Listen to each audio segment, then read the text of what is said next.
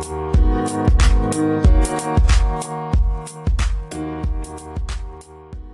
back to the Paddlemore podcast. We're on episode eight, and this week we're chatting to Huw Oliver. Um, Huw's a really nice guy, um, based up in Newtonmore, up in the up in the Highlands, um, and he uh, would probably describe himself more as a mountain biker than a paddler. But in the last few years, has got really into bike packing, um, and as a part of that, has been exploring a lot of places in a packraft. Um, so if you're not sure what a packraft is, we'll leave Huw to describe that when we when we get into things. But he's been using these packraft to extend his adventures and take take him to new places.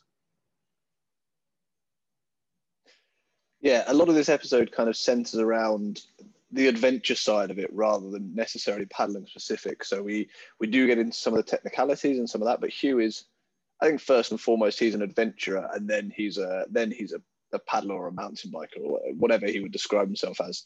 Um, yeah, really interesting chat with you. Really cool to find out about a, an area of paddle sports that's not kind of super well known in the UK, um, and really interesting to see how we can link different adventures together uh, and use packrafts to reach places or um, use them to get to bits of water that we wouldn't normally get to. Yeah, absolutely. Let's get into it.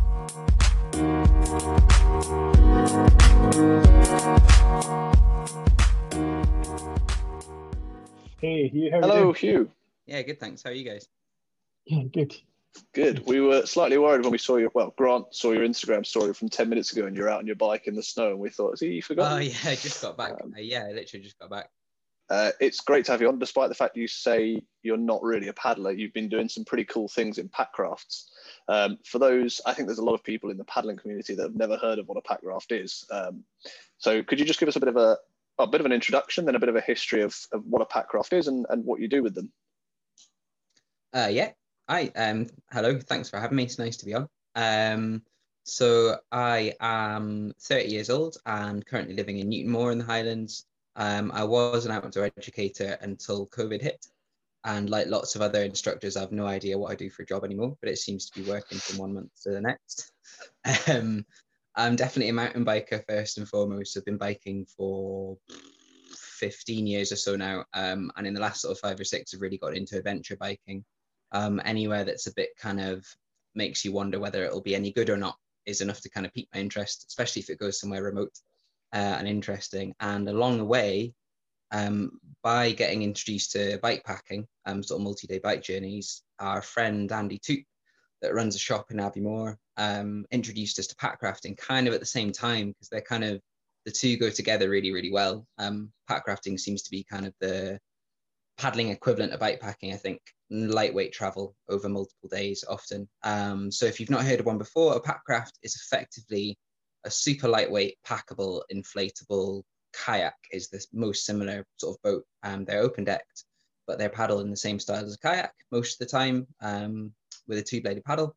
And they can weigh anything from kind of just over a kilogram, um, most are between two or three kilos, uh, up to sort of five or six kilos for heavier whitewater boats. There's quite a lot of variation within them, um, depending on what you want to do with it. Some are open decks, some have closed whitewater decks.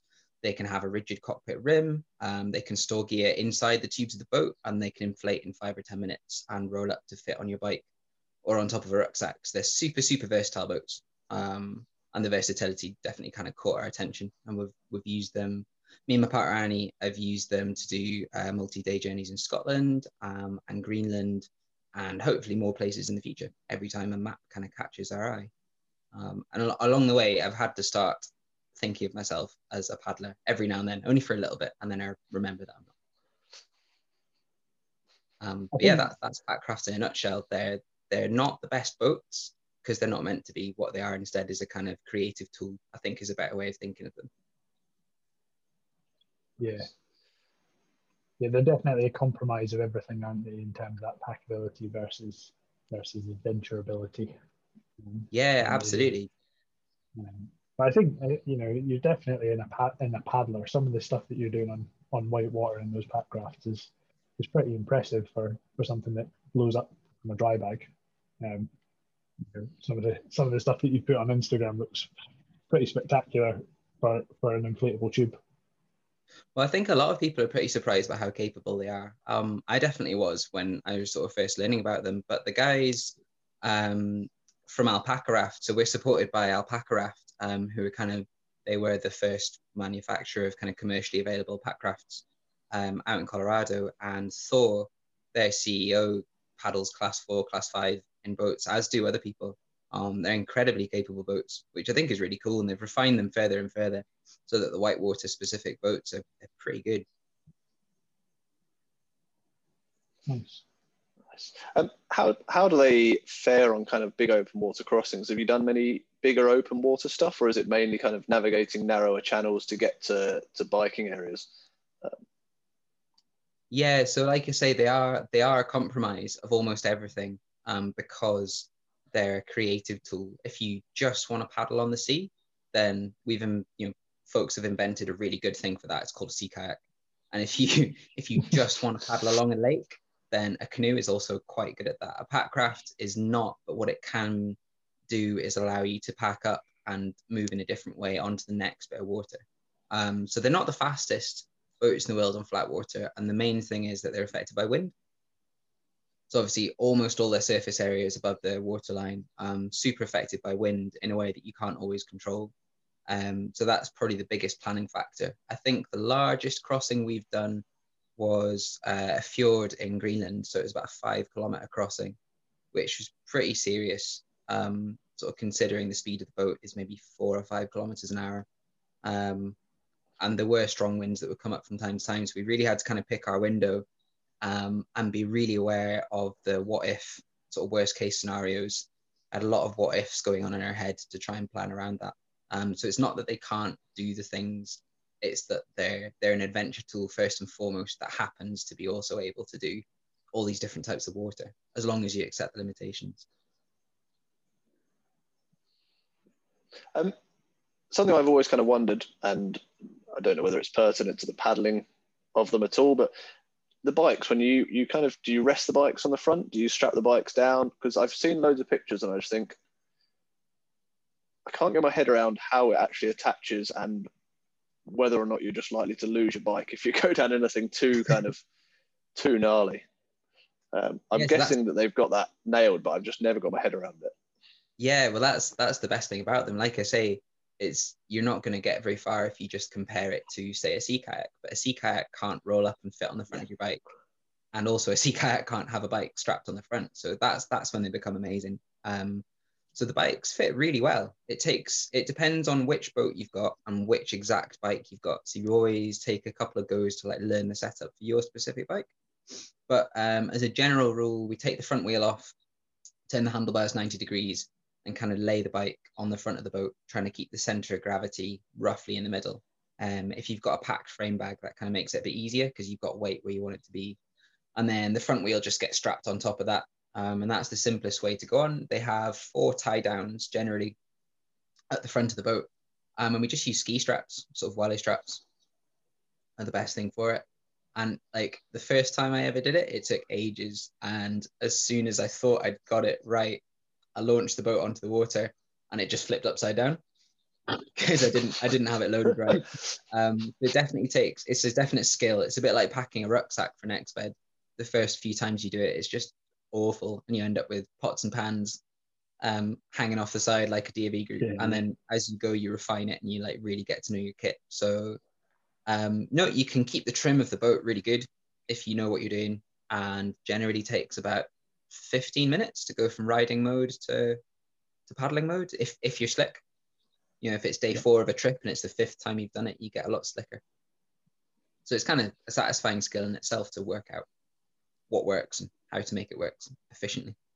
That's really cool. So obviously we'll we'll come on to uh, hearing a proper adventure story from you in, in, a wee bit. But where have you taken them? You know, obviously you said that you've taken them to Greenland and around Scotland, but yeah, where, where what sort of environments are you are you personally taking these into you, that, that kind of gets you really excited for for for the pack rafting and biking combinations? Mm. Um, so for bike rafting, the the majority of the stuff we've done in Scotland has been kind of west coast, because the west coast of Scotland's got kind of everything you need in a way. It's got really nice bits of kind of adventurous riding that often will dead end at a sea loch or a freshwater loch, um, or maybe just trails that are overgrown. You you know what the the sort of northwest highlands are like. They're quite um, they are quite adventurous. Lots of stuff doesn't link quite exactly where you need it to. Um, so by by introducing a boat and being able to cross short stretches of water, it's like a perfect place to to sort of get the most out of them. I I don't really like um, feeling like I'm forcing it because a packraft is still even with really lightweight stuff, it's still three or four kilos to add onto your gear, which is is quite a lot. Um, so if it's a route that's kind of arbitrary and it doesn't feel like you need it, I never find it very satisfying. Not to say that people shouldn't just do it for the hell of it because it's very fun. Um, but I definitely like to to sort of seek out routes where the route doesn't work without the bike and the packraft both. Um, so best example is probably Knoydart. We've done a few routes in Knoydart. Um, I think three or four different routes, and that's a perfect one because you've got these amazing long sea lochs, uh, Loch Nevis and Loch Hourn, um, that have you know they're pretty sheltered from the weather. They're not too big, so you can you can keep yourself safe enough if you make good decisions. Um, and you can also get a free ride off the tide because they have pretty strong tide flows. Um, so they're lovely. The trails are really mountainous and rugged, but there are a couple of nice ones that link link through. Um, for example, you got Loch Quoich, um, a bit further inland, which was obviously flooded in the 50s, I think, to make a hydro reservoir, like a lot of the west coast. And there's an old road that is drowned under Loch Quoich, but runs down to Barrisdale Bay.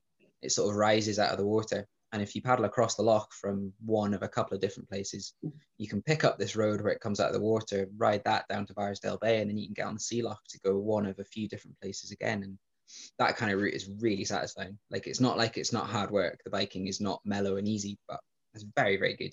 Yeah. yeah. And that's the sort of thing that, that gets me and Annie. I'm quite excited to go to go and do it. It's always a good time. Uh, and then another one we've done is uh, the Outer Hebrides was another cool trip that felt very satisfying because obviously Long Island chain separated by mostly short stretches of water um, and a few sort of sandy tidal islands. So we took fat bikes and packrafts to the Uists a few years ago um, and did a sort of circumnavigation where we were riding down the beaches on the west coast on the fat bikes uh, and then using the rafts to hop between islands. Um, and that was another one that was really, cool. really good. Yeah, really satisfying. Nice. Island hopping on with packrafts and with bikes sounds like a, a wicked way of linking up adventures. Um, I think that uh, yeah, that's definitely the way that these are, are, used. But I've I've kind of seen them used in slightly different ways. Still linking up adventures, but making bits of water which aren't otherwise accessible, making them accessible. So um, I think I guess for you a lot of the focus is um, making biking accessible through water, but it's all part of one trip. But I guess you could look at them as a reverse as well, couldn't you? So if you've got a lock that you really want to paddle or a stretch of flat river that you really want to paddle, which, you know, is up a mountain, over a mountain pass or kind of in the middle of nowhere, you could throw the packraft onto your bike or onto your bag and you can walk in and you can use it to access bits of water as well as to access bits of land, which are otherwise massively inaccessible. Yeah, that's true. There is a total flip side to it. Um, and I think in the last maybe year or so, um, I've definitely tried to push my comfort zones a little bit and try something new and and explore that side of it a little bit more. So back in uh, October, I think, or maybe early November last year, I did a trip with Johnny Hawkins, who I'm sure you'll have come across in your travels. Um, yeah. And we did a, a trip. He was in a canoe yeah. and I was in a packraft um, down the Ore um, from Bridge of Orchy, which was very low and scrapey, but we got down one way or another. Um, and then we went all the way across Loch Awe and down the River Awe on the second day. And then we paddled up Loch Etive um, and then up, hikes up Glen Kinglass and then down into the top of the Orchy system the next day, um, which was amazing. Hard work on the canoe. I think we were quite glad to have only one canoe and one packraft, um, but it was quite cool to make a multi-craft journey. Uh, but we were also, the day that we were hiking up uh, Glen Kinglass, it was tanking it down with rain. And we were definitely eyeing up the Kinglass itself as a river that looks incredible to paddle. Um, but if only yeah. had some sort of easily portable but still capable white water boat with which to paddle it. So I think that one got added to the list for future future expeditions. Um, yeah, so quite interested in doing that as well. Yeah. And how do the how do the rafts fare on whitewater? I know we kind of we touched on it previously, and we you said they're kind of robust. And but in terms of kind of paddling skills, I've seen some of your photos. I've taken it down some pretty meaty stuff on you know the Tummel, the Findhorn, um, and the Orchy. Does it do all right on stuff like that, or is it kind of a case of really think about your lines and and think about your technical ability before you start poking it down stuff like that? Um, ah, it's quite an interesting one actually, because obviously I'm not a kayaker. So when I started paddling them, um, I don't have the point of reference to compare in quite the same way. But from from giving it to people that are kayakers um, and chatting to them a lot, it's they're very very stable boats because they're flat bottomed. Um, they're super super stable. They're super forgiving. Uh, the fabric is really really robust. Um, you know, after scraping it down the oar for an entire day, and hitting a lot of rocks, I was really thinking like, oh, I must have damaged it this time. Um, and I'd managed to put one pinhole in a tube that was fixed with a little blob of aquaseal, and that was it. It's pretty easily field repairable, so it's super robust. Um, where they have a disadvantage is they're not as responsive, so they obviously don't have an edge. Um, so surfing them is quite exciting. Yeah. Um, they they surf really easily, but just without the same control as a kayak. So it's quite exciting. You just, as long as you show your bum upstream, it sort of goes okay. But as soon as you don't, it, it doesn't. Um, yeah, they're not as precise. They're not as kind of you can't cut through the water like a like a scalpel, like a you know a nice um, whitewater boat can. Um, they're a bit more of a crude instrument. Um, but we've also found obviously they're designed to be loaded up for multi-day journeys. When there's weight in the boat stored inside the tubes, um, so they often, a lot of models will have a dry suit zip.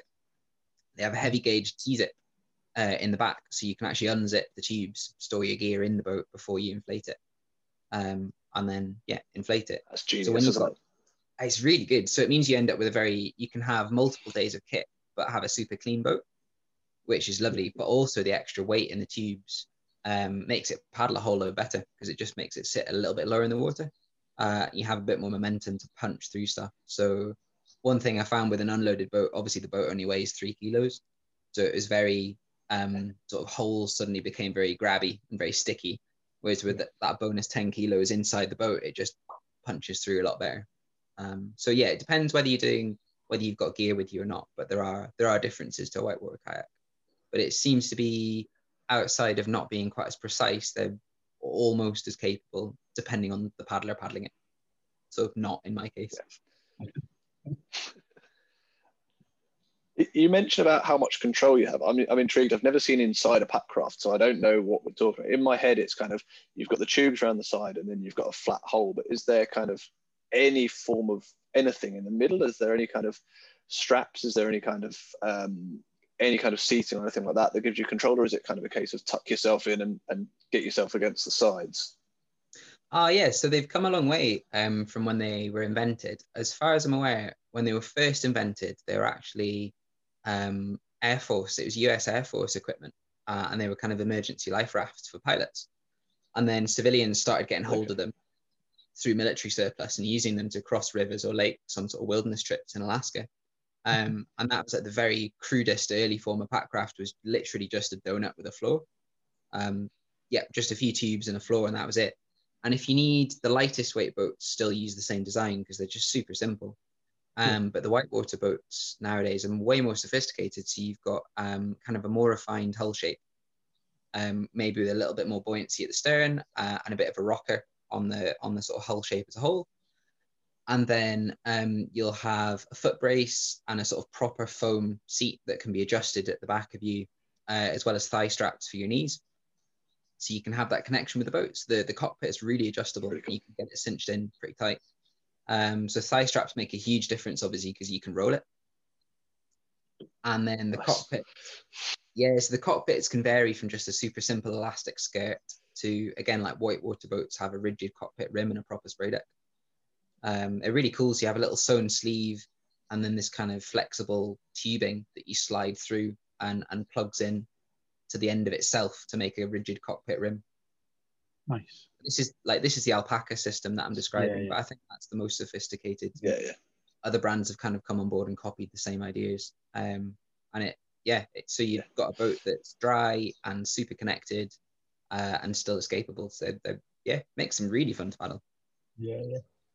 That's really and on, on most of your trips, are you using the, the sort of full end whitewater spec, or are you down on the, the donut with the floor? What what tends to be your your choice? Um, yeah, so anything bike crafting, the technicality of the water you're doing is obviously limited by the fact there's a bike on your boat. So that almost always tends to be you know flat water or grade one is, is pretty much all you're paddling. So in that case, just the the super crude boats, the simple one with no deck, no nothing is best because then they only weigh two kilos. Um, and it's worth any downside for you know getting the odd little bit of spray or whatever blown over your knees. And then anything above grade one, yeah, it's really nice to have a proper whitewater boat. And then the weight for that goes up to just over three kilos. So still pretty light. Um, you know, I think three and a half by the time. yeah, still not bad, is it? It's not bad. It's a lot bulkier to pack up, um, but weight is pretty good. Yeah. I'd love to have a boat to portage up a river that only weighed three kilos. There's def- definitely times, the amount of times I've had to carry that 20 kilo beast up the side of a river, and you're just like, you know what? Something that packed into a rucksack I could just walk home with would be awesome right now. Yeah, well, I think like um, I've often thought that whitewater pack rafts don't really have that much of a place in the UK because obviously so many rivers are roadside. But the more I was thinking about it, given how capable a whitewater boat is, if you're good enough to be paddling something like the tilt, um, or like a whole heap of others, actually probably be really quite a good thing. The fact that accessing is super quick, super easy. Yeah, I guess the really cool thing is now as well is it gives you an all-in-one, you know, option for paddling and shuttling. I guess as we go more environmentally conscious and the trying to minimise our, our impact on the environment. I guess the, the ideal thing of whitewater pack rafts are we could bike the rivers, even though they are roadside. Eh?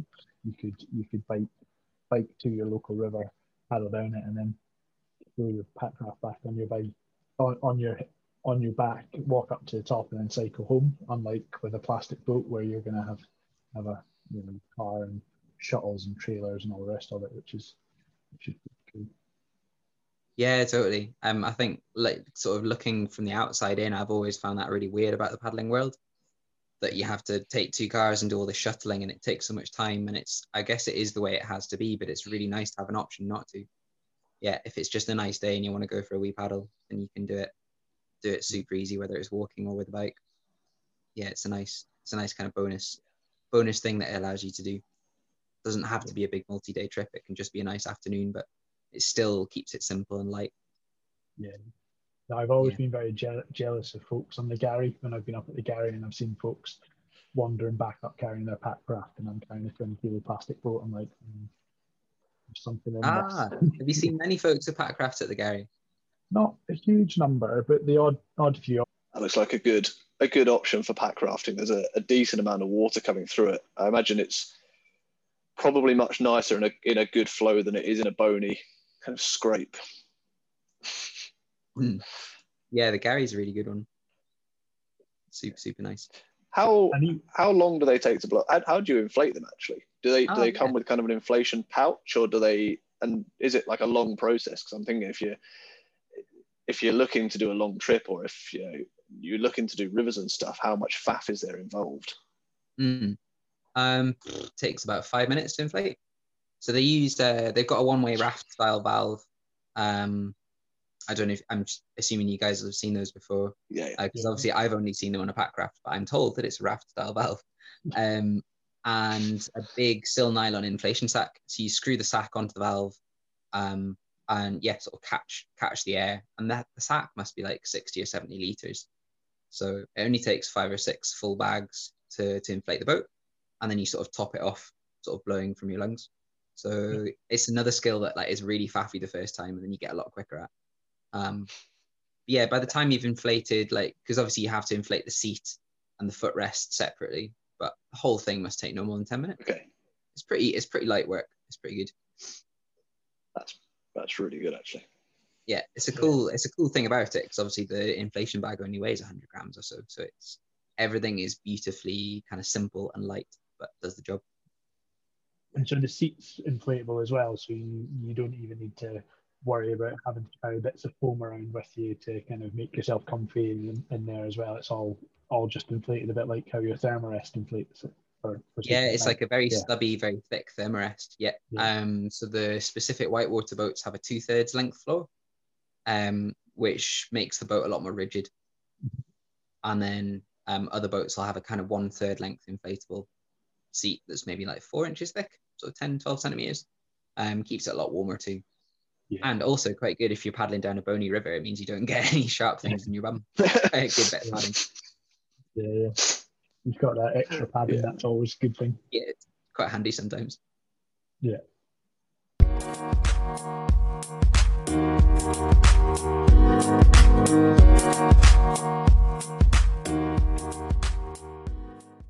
So yeah, we talked about kind of where you've taken them and, and kind of your island hopping trip sounded awesome. But I think one of your one of your biggest trips was kind of over in Greenland, wasn't it? Where you did quite a lot of mountain biking and then an enormous kind of trip within a trip where you were on the pack rafts themselves. So yeah, that was back in 2018. Um, kind of what was it, late July into August. Um, and I can't remember to be honest what what sort of set us off in the first place. But sort of whenever we end up doing a big trip, it's always just something. One of us has seen something somewhere, and it's set us off on a little bit of Google image searching, or maybe some Google Earth time, and it sort of gradually snowballs to the point where you're like, oh, I think this could work, and then at some point you have to sort of commit to it and buy some flights, and then suddenly you're on a plane to somewhere, and you get there, and you're like, oh no, now we need to we need to find out if it works or not. Um, so we ended up in Western Greenland, um, thinking that we'd do um, a route called the Arctic Circle Trail, which runs from Kangerlussuaq, which is an ex-American air base inland quite near the ice sheet, to Sisimiut, which is on the coast. Um, so Kangerlussuaq is quite an unusual settlement because it's not on the coast, um, and that's you know that's why it was built there because it was purely one of the only two places I think in Greenland where they found enough space to build a runway that could land big planes. Um, so that, that's why it's there. It's the coldest place in Greenland, which is why Greenlanders didn't make a settlement there. Um, but there's a there's good caribou and muskox hunting nearby, um, and there's an old well there's an existing sort of traditional winter route that travels inland from Sisimiut towards these hunting areas that uses a lot of frozen lakes and the frozen fjord in winter. And in an attempt to kind of attract tourism, there's a, a summer version of the same route called the Arctic Circle Trail, which is Greenland's longest hiking trail. But by hiking trail, we really mean like animal track. It's, it's super remote um, and sort of super super basic. You know, there's no path building. There is just this faint trod um, through through the sort of tundra. So really appealing. Like, sounded really cool. And we got there, and that was one. I think that was Plan B. We'd already tried Plan A, and that didn't work. So Arctic Circle Trail was plan B. And it turned out that was a bit too rough to be really worth pushing your bikes for a week. So we ended up on plan C because it's always good to have a few plans. Um, getting a little bit nervous and attempted to go and do a route that would involve paddling down the fjord um, for about 120 kilometers. That would then allow us to get off and go up a side valley that is kind of in the rain shadow of this secondary subsidiary ice sheet and therefore is very dry. So it's this sort of amazing desert valley that we thought would give really good riding for the fat bikes, uh, which it did in the end. And then the plan was to follow that all the way up to its watershed, cross into another watershed, paddle across a long lake, down another side valley, and then end up back at the head of the fjord where we'd started. So just have to cross the fjord and then get back home. Um, so we took 16 days of food out with us, um, sort of with a little bit of leeway in it.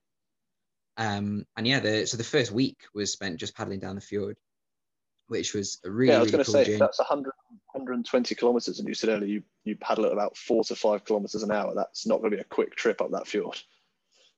Yeah, well, five kilometers an hour is quite fast going actually. With the with everything fully loaded, it was more like three. I think was an average. So all things considered, you ended up averaging about three, um, unless you got a good tailwind. So um, yeah, so it's a really long fjord, and we were aware that there was a German pack rafter in, I want to say 2014. I could be wrong. Just a few years prior to us, had gone on a solo trip he'd headed down the fjord, and he disappeared. Um, they'd not ended up finding any traces at any point. So that was a bit of a sort of sobering one to have in our mind. And we reckoned there have been a number of flat water pack rafting fatalities, and they've almost all been due to really high winds.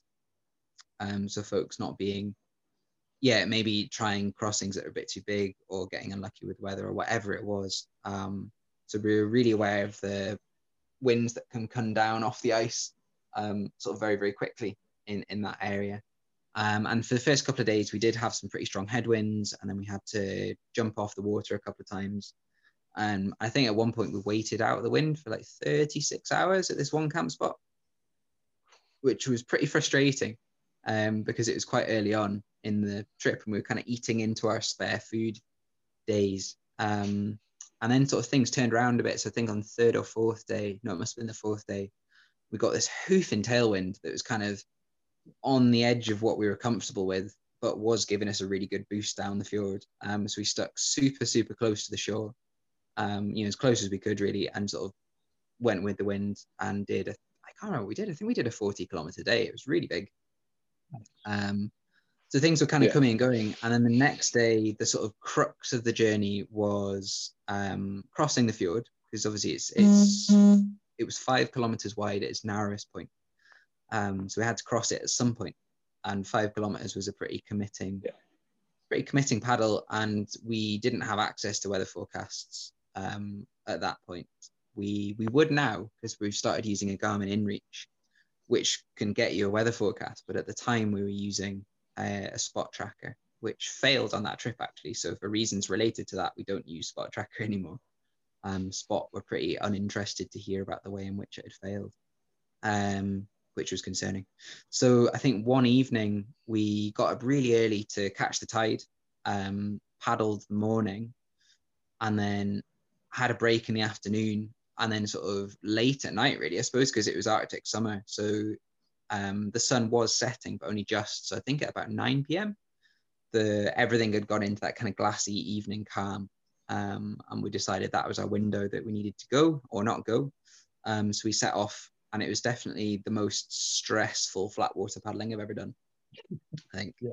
like being a couple of kilometers out in a fjord that is glassy calm for now was this weird kind of simultaneously really magical. You know, sort of Arctic, Arctic twilight, middle of a fjord, sort of no human traces visible in any direction, but also knowing that if something goes wrong, you're in a super precarious position. Um, so we were sticking pretty close together and paddling pretty hard um, and then we made it across, and it, it felt like everything had sort of been for nothing. Um, and we felt a bit silly. And about 10 minutes after that, the wind came up pretty hard and we had to get off the water. So it was a, it wasn't something where we would have done anything differently, but it was a good lesson to store away. Um, if you see what I mean, it was it was yeah. definitely a sobering one. Yeah. Um, yeah, and so we, we had to get off the water um, that night, uh, but we were pretty pooped by that point because, yeah, the long daylight hours mean that you end up doing pretty long days. And then the next two days, we paddled down the other side of the fjord, sort of watching these landmarks that you'd set yourself on the horizon come closer very, very gradually. Um, and sort of eventually got round to the mouth of this side valley and, and headed up the bay into the into the area we are going to get off and ride. But one of the last things that we discovered was um, obviously tidal eddies are a thing just like an eddy on a river. We mm. hadn't realized how big a tidal eddy can be if you're in a very big fjord. Um, so we were like finding ourselves going backwards and thinking, no, we're with the tide. We've got the tide table. We're definitely with the tide. Um, but it turned out at this particular point, there was an eddy about two kilometers long. And so if you're going with the tide, the eddy means that you're going against the tide. Yeah. And if you go on the opposite tide, you're still going against. You're always going against the tide. So we had to wait for slack water and kind of hop our way around. So that was an interesting one to learn. Um, and yeah, I think it was was it six or seven days. I can't remember. About a week until we actually got off the water. So it was quite nice because we had a week's less food than when we started. So the bikes were a bit lighter. Um, yeah. But yeah, it was a super interesting journey and not. I think it was made more interesting because it wasn't in a way a wilderness journey all the way along the fjord. Um, so the day that we'd set out was the start of caribou hunting season for the native okay. Greenlanders.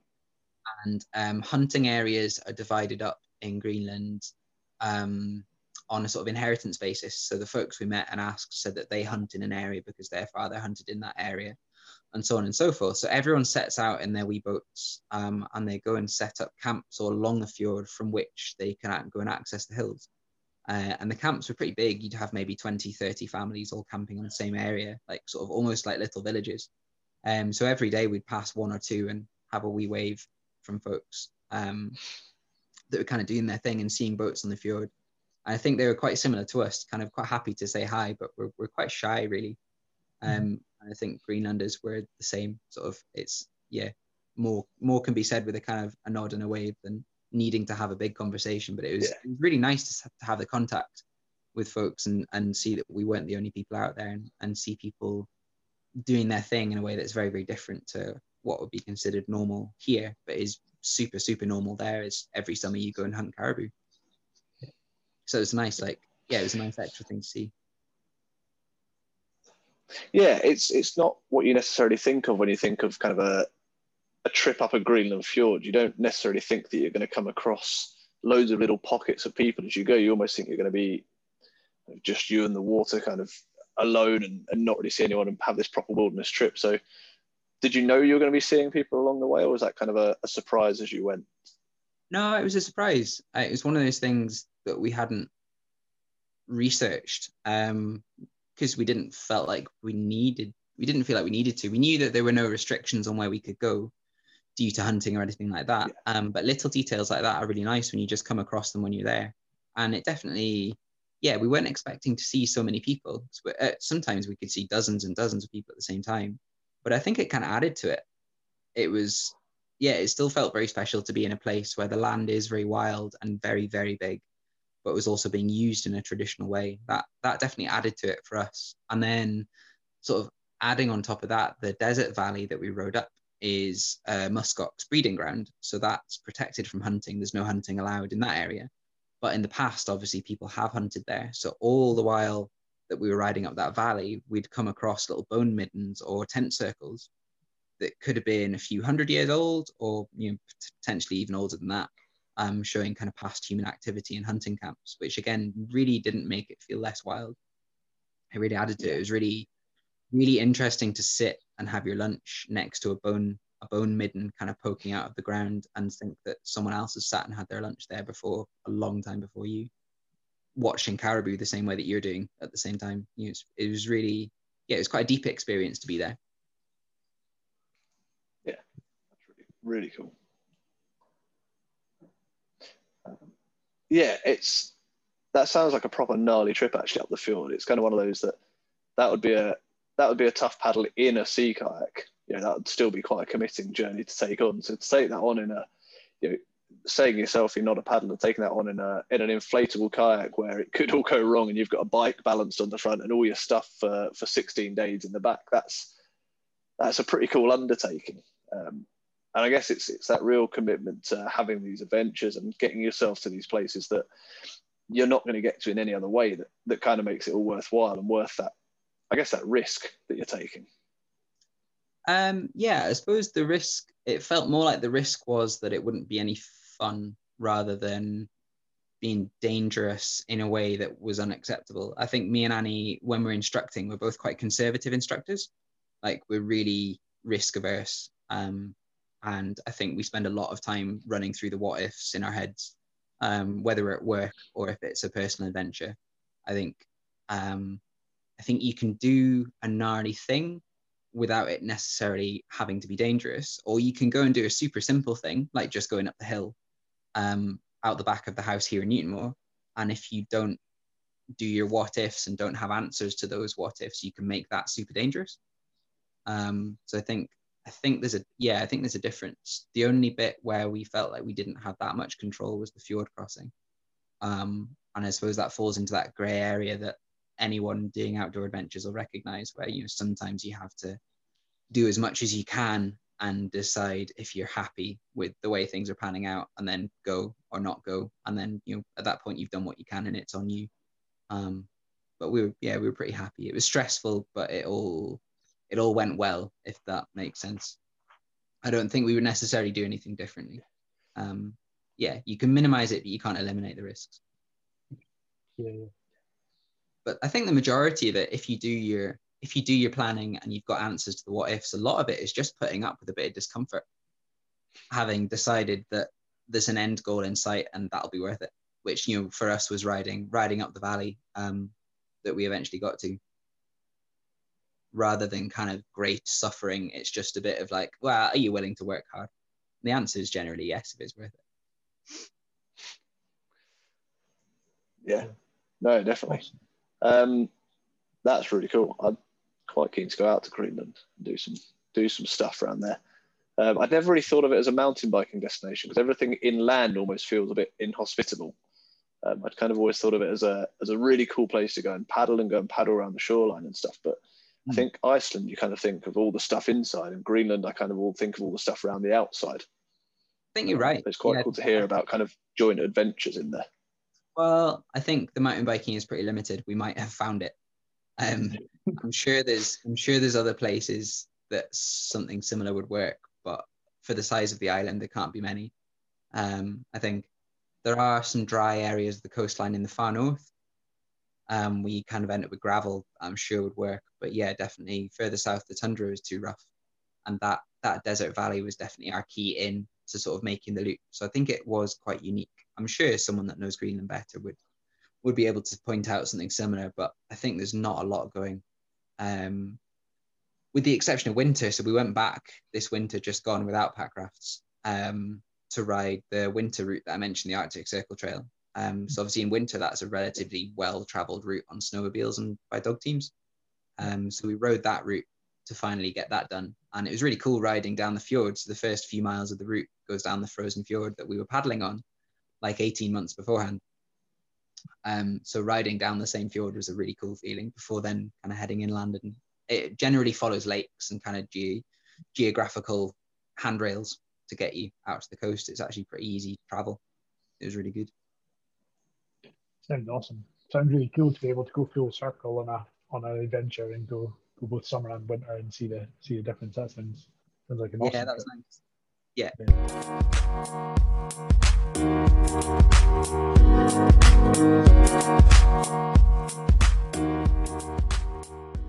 So obviously you've kind of come to paddling from a from a multi-adventure point of view, and you you've kind of used it to to get yourself around to places. But what was it in particular? And you kind of touched on it earlier. What was it in particular that you were inspired to actually start taking up paddling? I think it was well, it was a very open thing. It was the idea that suddenly, I suppose, like you were saying earlier, you can look at pack rafts as a way to link up things on land, or you can look at it as a way to open up different journeys on water. And definitely the starting point for me was linking journeys on land. So it was places where the trail gets down to the water and runs out. And oh, but what if you could transform and cross the water and carry on on the other side? And that that was the opener for me. But then doing that, found that the sort of kind of limitless feeling of being on water and not having to follow a trail was kind of appealing in its own right. So that that sort of started a different train of thought. Um, and it's also it's another way to experience places. So you maybe you've ridden around the shore of a loch before, very, very different to paddling across the loch. You just see things in a subtly different way. Um, and I really like appreciating landscapes from just slightly different viewpoints. It's always different every time. So it was just another different one to enjoy. Yeah, cool. I definitely got that when I, I started. So I paddled for years in Scotland, and I thought, oh, just I'll start doing some mountains. I'll start doing that, thinking I'll do my ML. And actually, just that thing of being up on top of a, a ridge line. And I, I think I got it first on kind of Buachaille Etive Mòr and that ridge line along the Etive. And you look mm. down and you think, I've paddled that, and it's really cool to see that from this high up. Whereas normally I'm down there looking up at this. Yeah, yeah, it's like another layer to add on to your understanding of a place. I think. Cool. So, uh, a kit related question to you. So, and, and and don't feel that you need to say your pack raft, but what's your favorite bit of kit that you take paddling with you, um, and why? Oh, definitely dry suit. Yeah. I've, I've only discovered the world of dry suits recently. They're so good. um, so it, well, it's a funny one because often if we're bike rafting, weight becomes crucial. Like mm-hmm. weight, weight and bulk of gear is really crucial. And also, when you're bike rafting, most of the time the water section is not too committing.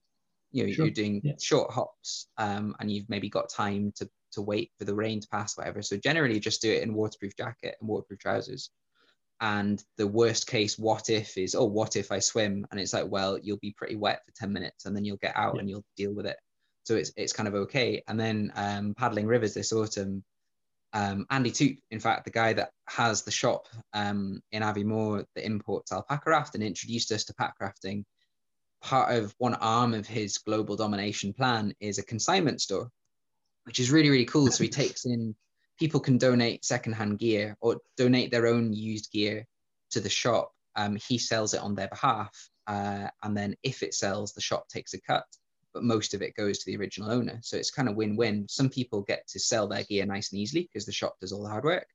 Some yeah. other folks get to, um, you know, get really nice quality used gear that they've actually been able to see beforehand. You know, it's much more personal than doing it on Facebook. And the shop is able to run and keep on selling, you know, the Alpacka rafts and Revelate kit. Uh, and he had a Kokatat dry suit, so I got a Kokatat dry suit out of there. Um, that's quite old but perfectly serviceable, and it is amazing. It's so good. Um, it's been my best find in that shop, and I've found some pretty good stuff in that shop. Yeah. So yeah, if anyone's passing through Aviemore, they should go give it a visit when shops are allowed to be a thing again, because yeah. there's some some absolute gold nuggets in there. So yeah, dry suit. Every time I put it on, I'm like, oh yes, this is going to be so good. Absolutely love it. Yeah, they, they are just so That's much. Good. That's two weeks in a row that dry suits come out on top. Yeah. Funny that. yeah, yeah. Yeah. So, in the world of pack rafting and paddling, um, I'm sure you've had a few, but what is your most kind of memorable, embarrassing moment on the water? Oh, um, oh, I know. Um, so on on that same Greenland trip, we did the biking section. Um, sort of spent 10 days or so riding over the tundra and stuff like that. And then eventually we had to do just a single day paddling back up and across the head of the fjord and it was super late at night. I think it was at half past 10 or 11 when we got off the water because it obviously stays light really late. And we were pretty knackered. We needed one last camp spot before we got back the next morning. And um, we've been paddling for a while and it was getting darker and darker. And eventually Annie was like, no, I'm calling it. We just need to get off. Like, let's just scramble up these rocks and, and get off. And the rocks were a kind of really steeply shelving, but quite uniform layer of rock, um, leading up to some sort of grassy flat spots way above and the tide was sort of midway in. Um, so it had you know half the half a tide's worth of kind of slippery, slippery rock, um, sort of still exposed. And I managed to help Annie up and off that and onto the dry rock. And then just as I was getting up, um, getting up and getting my own gear off the water, because obviously you've got a whole heavy pack raft up as well. Um, just felt like my feet starting to creep and creep, and you sort of know it's going to happen, and there's nothing you can do and sort of slid slowly down back into the fjord, which was really bloody cold um, it's full of glacial meltwater. So that was like quite an embarrassing way to end end the paddling section of the trip. But at least only Annie was there to see it, so had to do a bit of getting changed and have a hot chocolate to try and warm back up. But yeah, em- luckily embarrassing rather than anything worse than that. But I don't think I've done anything too bad apart from that. Not forgotten my paddle or anything like that that's always good. That that's the norm. Although we did have a, a horrific one from from Will the other week with with a dry suit.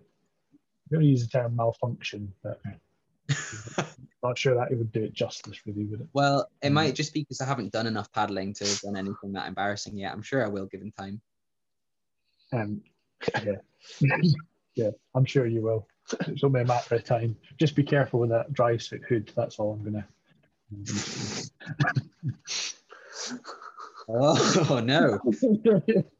yeah. Oh, oh it's um, a similar story with a jacket hood. Yeah, yeah, yeah. That that that's what what happened to to poor Will when he was out in Patagonia. He was caught short and discovered it had gone into his dry suit hood when he'd been oh, having his no. Yeah, not not ideal, but quite funny for everyone else. Not ideal, but a good story. What's your least favorite thing about paddling? Ah, least favorite thing. Um, I'm not a fan of getting wet, which is not a good not a good thing for someone that wants to do any paddling.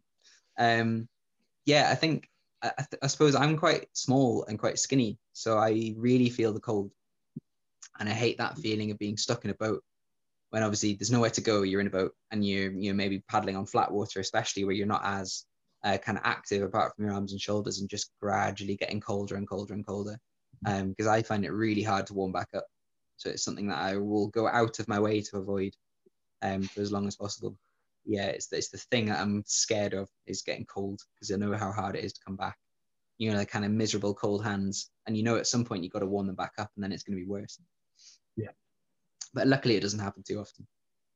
Just got to pick warm places to go paddling. That's the answer. Well, that's it. Yeah, you just Um, need to go to Cuba. Yeah. on the subject of picking places, um, the last question: What would be your? I guess this would probably link in with another trip. What would be your bucket list pack rafting adventure, um, and who would you take with you?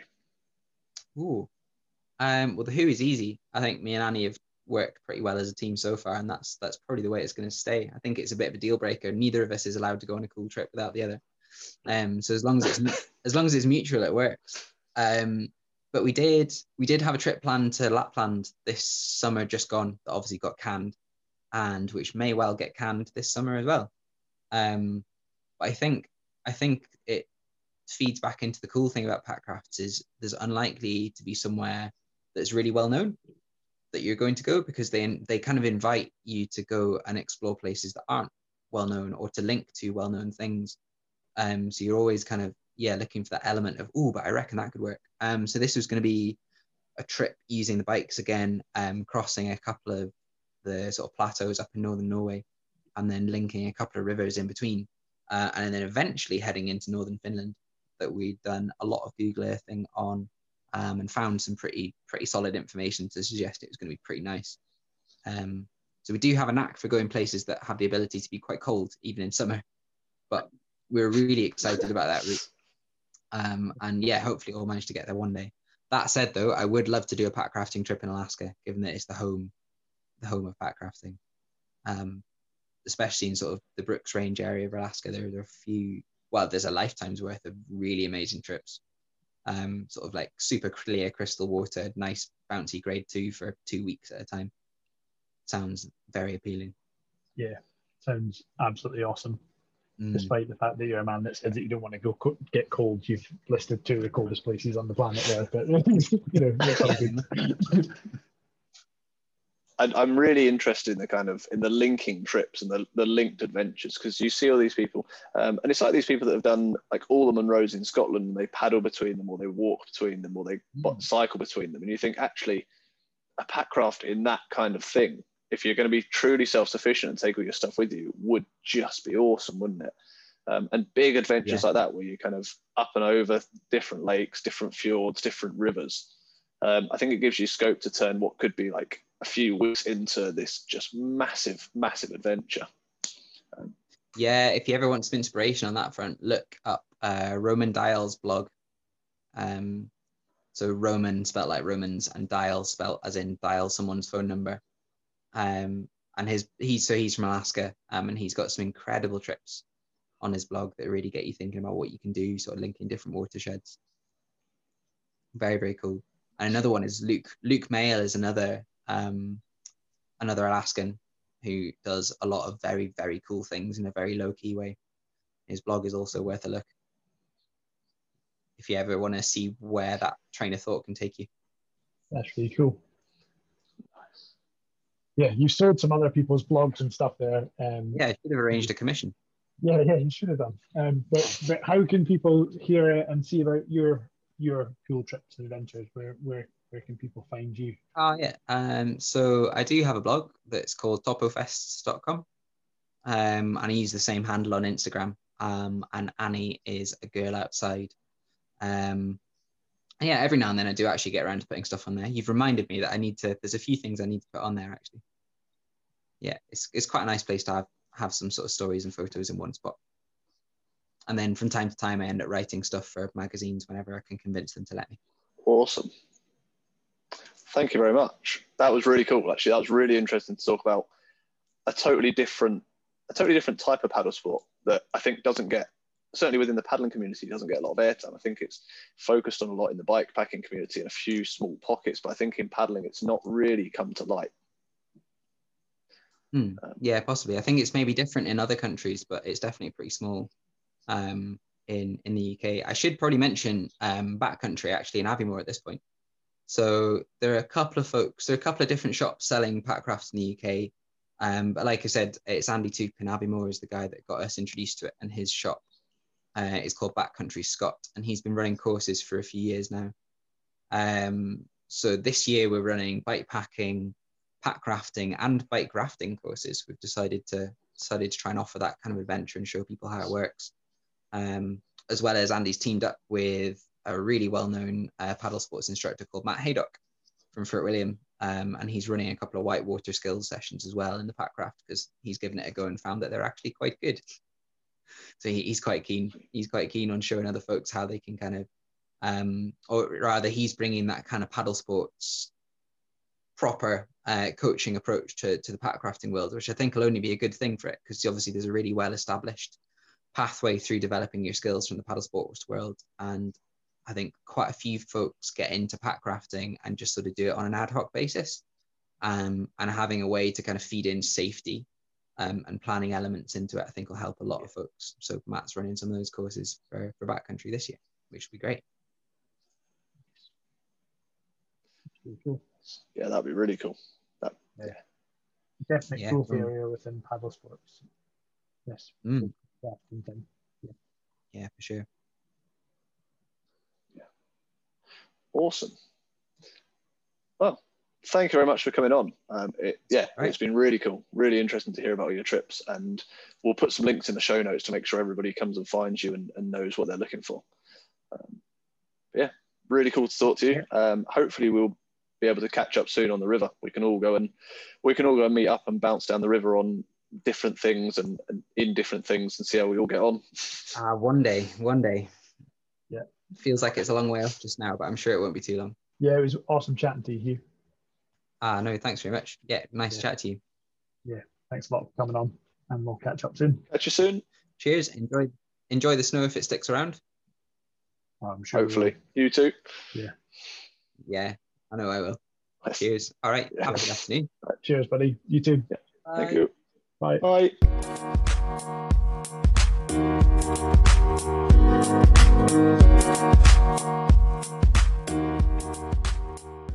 Hopefully, you enjoyed listening to Huw's chats uh, all about his pack rafting stuff. Um, he's got some really cool trips, uh, and he's always out doing doing wicked adventures, usually on a bike, but often kind of linking it together with pack rafting. Um, so, if like Huw said, if you find him, he's at Topo Fests, um, which is his kind of handle for his blog. He's also Topo Fests on Instagram and on Facebook. And then Annie, his partner, who he does most of his adventures with, is a girl outside. Um, we'll put all of these in the show notes. As Huw also mentioned, there's Backcountry Scot, um, which is a, a shop up in Aviemore, um, and that's who provided Huw with all of his pack rafts and who kind of, if you need, if you want to get into pack rafting, then that's a really good place to start. Yeah, absolutely, really cool episode this week, wasn't it? Um, yeah, thanks a lot for listening. Um, if you still aren't sure where to find us, we're at Team Paddlemore uh, across all of the social media.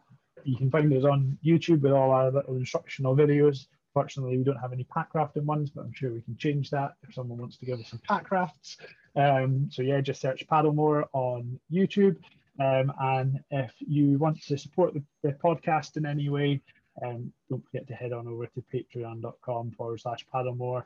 And you can, uh, if there is any spare change that you might have kicking around on- down the back of the sofa to help us improve the podcast and just carry on bringing it to you guys. Thanks a lot for listening. We are cheaper than a snow leopard. Thanks for listening. We'll see you next week. You Bye.